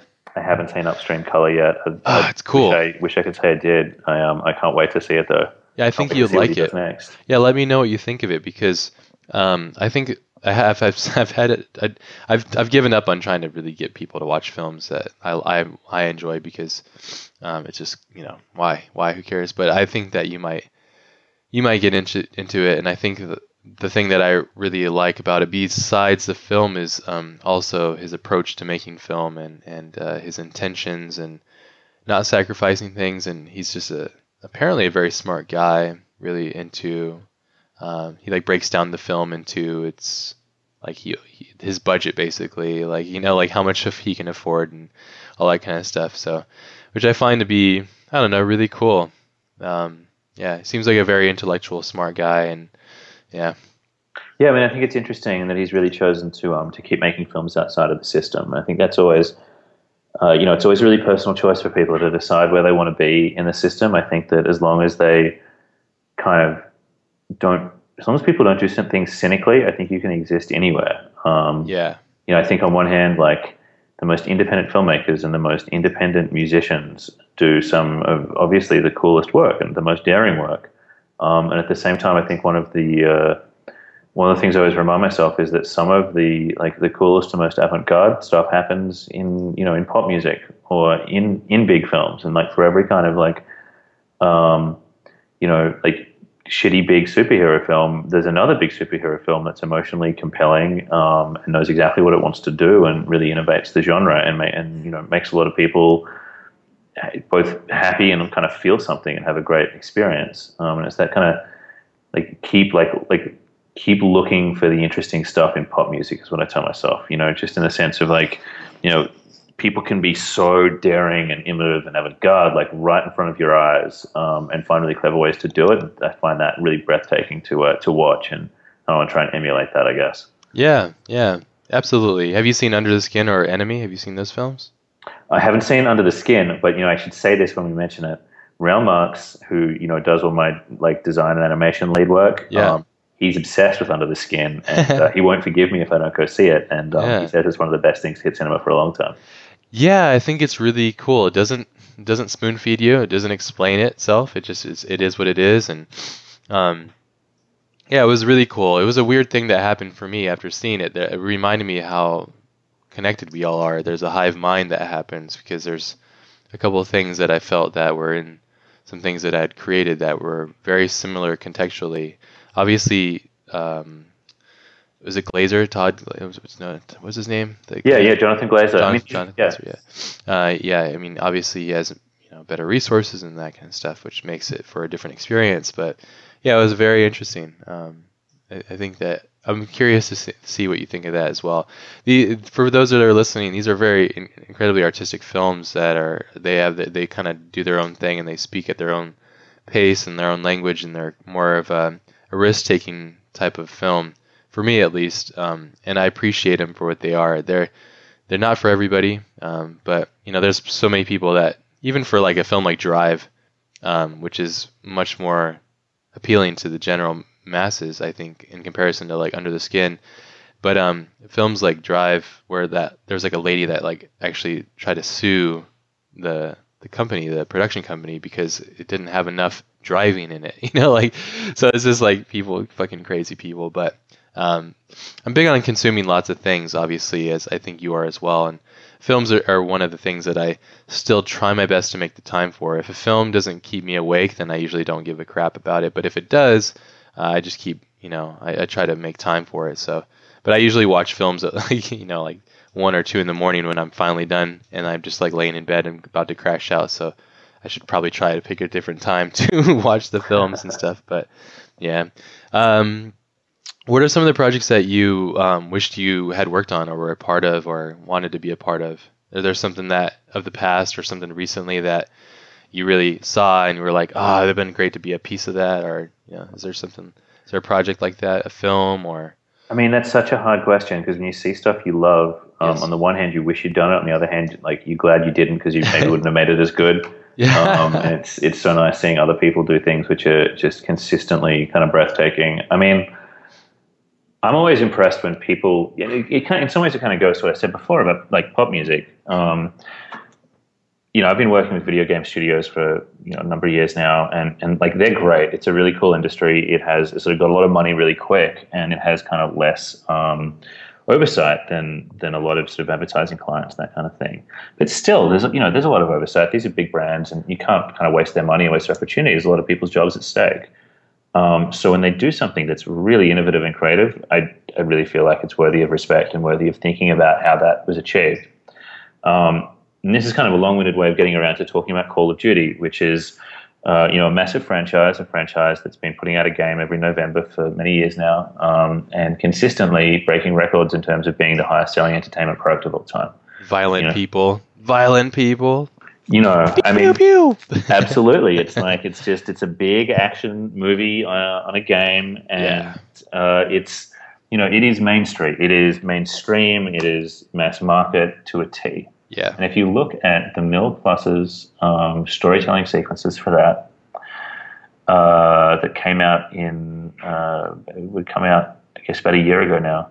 Like the um, the black and white and the not the black and white, but like the the bullets that go through the dude and all that stuff. Yeah, like wax figures yeah, yeah, and, yeah. and dust crumbling. I mean, these were sequences produced, you know, I mean, I don't know what they got paid for it, but they, they certainly look very high end. Cha-ching. Yeah. And they were um, so creative. Uh, you know, like, I, I just can't imagine walking in and, and pitching to a group of Activision execs. It's like, so we're going to have this, like, poetry on the soundtrack and we're going to make, like, a model out of wax. It's going to be melting. And it's, you know, I mean, it sounds it sounds insane. It sounds unhinged. Um, and they managed to turn that into you know really powerful poetic content. Um, you know, for Main Street, for what you know beautiful. you would otherwise say is like you know potentially a really conservative um, commercial games brand. Stuff like that that I I see and I'm like, wow, that's that's really nicely done. You know, it's it's kind of like the that's the, the Christopher Nolan approach of, of making genre stuff, but making it as good as it can possibly be, um, and not compromising and not chasing a, a big audience, just trying to make it cool. Yeah, so that's cool. It's cool that you that you're into that as well. I can see a direct correlation.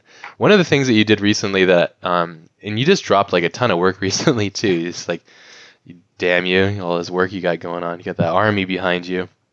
There's that Halt and Catch Fire main title for me, I don't know. It's weird. It's like 30 seconds, but it's like I think it's one of my favorite things that you've been a part of. How'd that come about?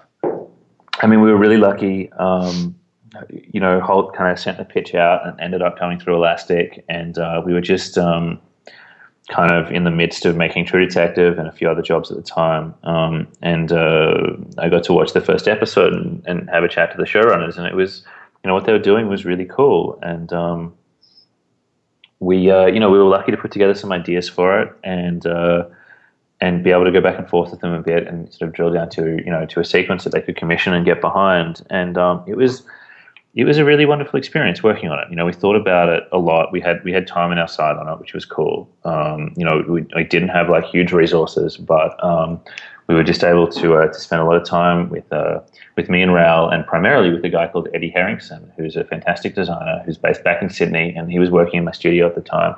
Um, and uh, he worked on, on it for, for weeks in just exploring different executions. I also got my mother-in-law involved because she oh, yeah? used to be a typographer. Oh, perfect. Um, she used to like she actually she's like she's an incredible craftsperson with her hands. Um, she used to like paint the light rays into Hanna Barbera cartoons back in the seventies, and she did all this like work for Australian advertising um, back when everything was done with optical printers and with paintbrushes and with pens. Um, and she was able to to help us kind of dive back into into like 80s typography that took itself seriously. Because every Yes. time you see the 80s, it's like super cheesy or it has this level of kitsch like Drive does, um, which I love. And I like my my master's film, you know, was all like super kitsch, pink and blue, like neon disco dance floor stuff. But Halt was this different beast. It was the 80s, but but big business. And um, so it was really uh, fun to be able to to do like a serious take on it where we got like business fonts, these like thick serif, closely kerned, you know, stuff that you'd never do today, Yes. um, and lay that over this like kind of like bubbling garish pink and red imagery. Um, I think it was the biggest challenge was that designers kept trying to make the frames look good. And they'd show them to me, and I'd be like, "No, it's got to look like horrible and bleeding and oversaturated and awful." And it kind of kind of reminded me that like what's distinctive about a job is what you do wrong on it, you know. yeah. Um, and uh, and I, I full credit to the um, to AMC and all the producers on that show for like backing us with a sequence that you know in theory looks awful, but um, I think there's a real beauty in like the red and the pink just burning together on screen, and I think it kind of spoke to the sort of intensity and instability of what's happening in the characters' lives, and you know hopefully we got a nice sequence out of it. Oh yeah, it's absolutely beautiful, and I think that you know half of the battle I think is is the visuals and the concept, right? But I think the track that Trent did, I don't know if that was part of the project or did the client reach out to Trentemøller, but that shit is perfect for this. It's like made that track was like made for this title. it's crazy. It fits it like a glove. Yeah, absolutely, and that's I mean that's because um, he did compose to to the visuals and um, and really took on board I think like the like the DNA of the sequence and had that to saturate the soundtrack. We felt very spoilt that he was um, he was brought in to do it, and uh, couldn't have been happier with the results. They're, they're great. Yeah, it's freaking awesome. Yeah, I didn't even realize it. I I've been kind of judging. I, I've been trying to be di- distant myself basically from a lot of this stuff, so I can, like you said, I don't want to have it in my subconscious when I'm having to constantly feed out ideas. And but when I um I knew that we're gonna have our chat, I was like, okay, I need to go see what you've been up to. And I'm like, what the hell? and then I saw that I was like, ah, this is great. And and I actually went and got his album and stuff, and I really enjoyed it. And and um, I just yeah, the whole piece and and just how it comes together, and and it has some of those feelings that I get from obviously get from the True Detectives. So, because I guess you were doing them simultaneously, but they're completely different and the ending and just the feel and the the final composition. And and um, do you guys do a lot of composing in Nuke or is a lot of it just done in After Effects and just all the layers of dust and debris and and tinge and just all these things that are happening? It's just yeah it's really cool. I mean, that's something I've really got to credit Raoul on. He's um he's an amazing cinema 4D artist, and there's all sorts of stuff going on in that that I would have probably done in 2D that he would choose to build out in 3D. Um, Uh. He's also an incredible After Effects artist, and you know I really kind of dumped him in the deep end with that one because we'd kind of done the design phase. He'd been involved for sure. He's always involved in my jobs when he can be, but he'd been kind of executing a lot of shots on True Detective while me and Eddie had been developing the look. Um, and we had ages to develop the look, and we had ages to sit on it. We had months and months, to be honest. Um, and then it got to this point where basically uh, I was like, okay, so um, everyone's happy with the final boards for Halt and Catch Fire. Um, it's due in three weeks. Uh, I'm going to get on a plane on the weekend and be gone. Um, just animate this and you know have it delivered soon. Um, and, uh, yeah you know, That's and, and like he, he panicked, and you know, I ran for the door, and, and that was that. And I just kind of like left him with it, and uh, I checked in with him via email every few hours, and I'd watch stuff and, and give him notes. But he was in Raoul was in the was in the trenches on that one, and he just like made it work. And the way he would get, he like I'd done a lot of the boards using images of um, you know, like ph- photographs from the show, and he would get those, and he'd make these like 3D sculptures of the actors' faces out of it. I mean, he had this like kind of messed up Scoot McNairy that was just crumbling under the weight of all these particle systems. And, you know, he'd just run it through layer after layer after layer. And Um, there was actually a bit of time I was, you know, there was actually on, on that shot I was in the studio a lot for it, and I'd like I'd ask him to make like a little change to something, and I'd realized that it was going to be like four or five hours before he could because there were so many different layers of things going on that he had to like drill back through just to like change it. That's great. um, but I think I think the result is is super cool. Um, I'm so proud of it, and uh, you know, and and and so proud of my team. I guess. Yeah, it's awesome. Yeah, good job to them, and definitely with with you guys and working that stuff together. Did have you? Um, how did you guys actually manage to connect and meet? Um, so you know, I've been looking for someone who could kind of just have my back. There was different people I'd worked with um, that that could do different things. Um, like uh, like Duncan Elms is an amazing After Effects artist, but but he left me for the US some time ago. I Um, and uh, uh, Phil Robson is a fantastic designer, but he doesn't animate. And I really needed someone else who, like me, was more of an all rounder. And I found a great film that Raoul had done that was exploring the um, the themes behind. The Arab Spring. It's just called Spring. It's on his site. Uh, he goes by Marx, M A R X. Um, that's his like design name. Uh, and I kind of knew that he was a designer that obviously had some skills and some skills animating, but more importantly, had a sort of interest in like the wider politic of the world and, and the way things work. Um, and so we kind of pulled him in for a project, and um, he came in right at the end of when we were doing the division and just helped us doing a bit of like grading and, and kind of polishing on that and ever since then, he's been kind of my point man on everything. Um, so uh, you know, so I hope sincerely that uh, that he. I'm just going to say this to him. Um, make the right decision to move to the US so we can keep working together. well, I'm sure you guys, uh, you know, that there will be something cool, even if it's. You can still work on stuff from remotely, right? It's just a little easier when you're just right in the same room. I'm sure. Yeah, it's funny, you know. I mean, I think it does really count a lot. There's not been many times in life that I found a collaborator that can, I can claim that kind of like easy shorthand with, and it's always so exciting when, when you find it. Yeah. Um, and uh, as you're right, it can happen remotely, and you know we've had great times working together remotely, but um, whether it's remote or in the room, I think you know the most valuable thing you can find in this industry is um, you know good working relationships um, that are creatively fruitful for you know for, for everyone involved. Um, and I'm just so thankful every time I find it because you know it's it's a battle. Yeah, absolutely. Yeah, I couldn't agree more. Are there some of the projects that you feel that are are there is there something that's you know one of your biggest accomplishments yet? What would that be?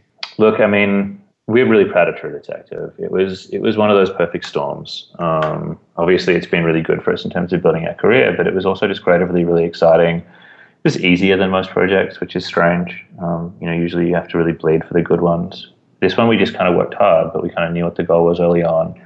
Um, what I loved about it, and you know, I touched on this earlier, is that at every stage, everyone just wanted to make it good. Uh, I was working on, you know, I've worked on a, a, number of other things for game studios, big, uh, free-to-air TV shows in the states, um, and I've worked with some great people on those.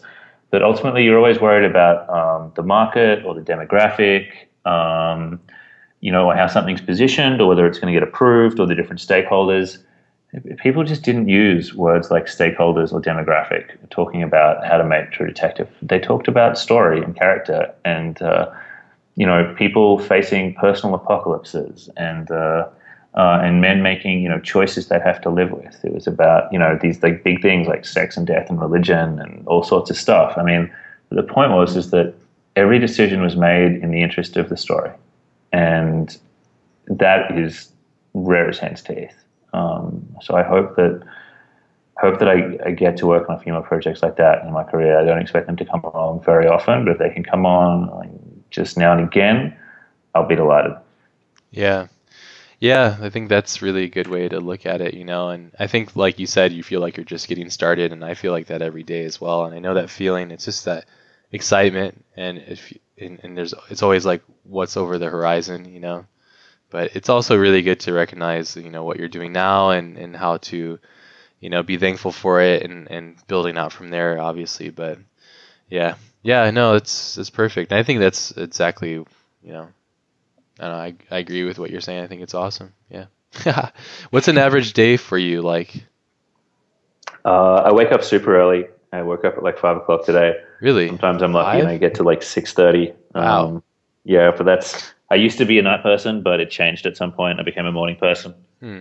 And uh, I get my best time in the office in the morning. I love it. It's quiet, no one's around, and I get to really concentrate on things for a while. Um, it's uh, yeah, it's a treat. And then at about like ten o'clock, other people start rolling into the office, and I stop doing whatever kind of personal creative task I've been focused on, like not personal project, but you know, if I've got to write something or write a pitch or write a document or design some frames for myself, which I, I still do occasionally, not as much as I'd like, but sometimes. Mm-hmm. Uh, and then the rest of the day is just kind of running around to, you know, to meetings and pitches and, and trying to get people like, uh, like working on the stuff that they should be working on. Um, but uh, you know, it's fun and social through that part of the day, which is nice. And then I try and escape here, kind of uh, um, escape here relatively, you know, early evening if I can. That's always nice. Yeah, that's awesome. And then you get get some chance to be with the family and everything as well and stuff too. That's what I try and do. I mean, it's kind of, I mean, it's kind of a personal thing to talk about, but um, sure, you don't have to. No, no, no, no. But I, no, no. I, would like to because I think it's like it's a really good. I don't know. It's an important thing in my life. In that, a couple of years ago, I got quite sick, um, and uh, it's not something which is something which interferes with my life sort of every day, and it's not something people should kind of feel any sense of pity for. But certainly, it's it's uh, a condition that I still have to manage very actively, um, which on a practical level makes it kind of hard for me to work in the evenings because that's when it affects me most. Um, but it's also uh, been tied to, I think, having the kind of the motivation to to to do some of the more um, risky things I've tried doing the past few years. Is this sense that um, it's not like I'm sick to the point where you know I'm going to die one like immediately or anything, or even one day from this thing. But it's just like this gentle little reminder that you know we're not here forever, and that you can only sort of just makes me want to fit in as much stuff as I can. Like whether I'm going to live to 80 or 100 or not, I don't know. But um, I just want to like cram as much good stuff into it as possible. Um, yeah. And that means getting up early and doing stuff for me, but also like having time with my family in the evenings. Yeah, absolutely. I you know we're all on borrowed time, and I think um, if you're just really in tune with that and aware that you have just so much time and you're really pushing, you're pushing hard because all the work and the content that you're involved with and helping create, um, yeah, you're pushing out a lot of work, you know, and, and, and it's showing, you know, and I know it comes from somewhere, you know, so, um, everybody has their own motivations and stuff. So, but it's it's it's um, it's good that you're taking something that could possibly be detrimental or, or negative and turning it into a positive. And that really what's that's what really what leads to a successful person i think is is being able to shift and change your environment to best suit you and what you're after in a positive way you know it, it's actually more energy but once you can really refocus it i think it's you know much better stronger i guess you know yeah absolutely i mean i think it's just a matter of making sure you don't get complacent and you know like we've talked i guess we've talked about a lot of you know positive things. But if I was going to say something um, that's a bit more sort of like you know critical of the way people approach things, it's that like the one thing that I, I can't respect is when people are really complacent about stuff. I mean that's totally within their rights, and I have no interest in hassling them about it or, or you know judging them for it necessarily. But um, you know I just judge them, fuckers. yeah, you know, like you, you, you, might as well just kind of try and make stuff better every day. Like, yeah, prove you prove where you're at and prove where people around you are at, and push it. It's no fun otherwise. Yeah, you can only complain for so long, you know, and and uh, yeah, take responsibility for your own words. You know, I think you'll have uh, you'll find how difficult it is. You know, I, I found that in myself. I was complaining about movies. That movie sucks. You know, and I, and I, go, well, what is it about that movie that sucks? And I go, well, you know, not the whole thing. And then I started articulating, go, I'm just being a bitch. you know, and, and I should actually go and try and make it. And then I started to try and do it, and it is very difficult. So it's easy to sit and judge. It's, it's much harder to actually do. And from that that challenge, um, that personal growth, there's been a significant amount of change in my own perception of the world which therefore I think it just leads to a better person, you know, like being more aware that all right, this isn't that easy and I can't just judge things so quickly because that's kind of stupid, you know. And it's it's lacking in, in, in a lot of the qualities that make a good human, you know. Empathy or, you know, understanding and stuff like that. So but is there anything that because we have to wrap this up soon. Is there anything in closing that you wanted to make sure that you got across to any aspiring younger students or generation of, of, of creatives that are working now, or kind of any advice or anything that you feel that would help somebody out, or something that really stuck with you, or something that you carry with you daily? Is there something that we might not have touched on? Because we talk a lot about a lot of things. So, yeah, I mean, I don't know if there's anything specific. I think that, I mean, what I would say is that, God, this is a cool industry to work in. I feel so lucky. Um, yeah.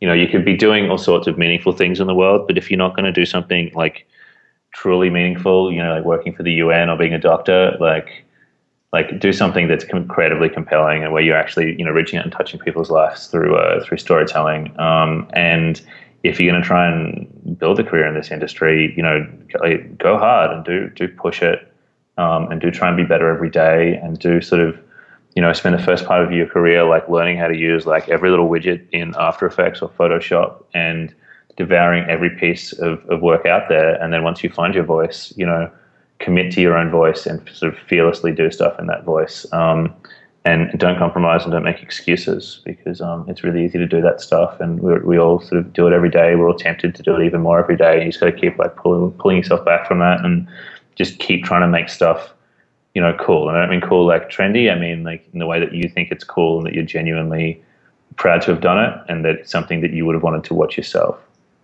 yeah absolutely couldn't agree more that's good advice people you better be listening yeah, but, man. I've probably got it all wrong. Who knows? As I said, we're just starting out, so hopefully one day we'll learn something. Sure, of course, right? And that's just it. Everybody has their own, you know, paths that they must take, and I think that most the the important ingredients is to stay hungry and stay humble, and to be thankful for what you have, and really just push hard. You know, every day is a challenge, and really embrace that challenge and, and, and encourage growth. You know, and that just helps you as a person develop and, and, and, and help you know and give back as much as you can i suppose you know so but man it's been awesome and big huge congratulations to yourself and the team and everybody that you're involved with to your wife to your new your young son um, to, to, your new relations at elastic to everybody there who's creating awesome work to all your creative partners and to you most importantly because it's just awesome to see what you're doing and it's really cool for me to you know say that I know you and that we've actually been able to work together. And I'm looking forward to the bigger things in the in the future and possibly combining our efforts again. You know, so yeah. And thank you for coming on. I this is I know that so many people are so interested to know a little bit more about your career decisions and, and, and the steps that you've made to become the person that you are. So yeah, hopefully this this uh, gives people some resolve. You know, so. I mean, you know, like thank you. That's really nice of you, and it's it's such a pleasure getting to talk to you. And it's like it's funny. Like think about like what's good that's come out of you know being lucky enough to get jobs like True Detective and some of the other stuff we've done recently. And really, the things that I found most exciting the last couple of years is getting to work with people who I really admire, really want to work with. I mean, I've followed your work for years now, and I, I mean, I still remember like the day I went home to my wife and I was like, oh my god, I think I'm going to get to hire Ash Thorpe on this. I think he's going to be willing to do it, willing to work with me. Um, That's so much and, fun. Uh, you know, it was such like such a thrill. And uh, you know, it's funny like you know, it's ridiculous hearing you say, "Oh, I feel you know lucky to work with you." Because I mean, obviously the feeling's mutual, and I hope we do get to work together again. And I hope that that sort of pattern continues in life. Um, you know, for myself, for you, and for all of us, of, of, seeing people whose work we really like and we find interesting and daring and provocative and creative, um, and that that's you know something that we can, turn into you know cool creative collaborations. Absolutely, I couldn't agree more. And yeah, I'm looking forward to it. And everybody that's a part of this is going to be it's just a lot of fun. It's going to be it's gonna be awesome. Really, that's all it is. Really, it's just so excited about everything. So yeah, I'm all I'm, I'm all pumped up. I'm like, yeah, I want to go click my mouse like super fast right now.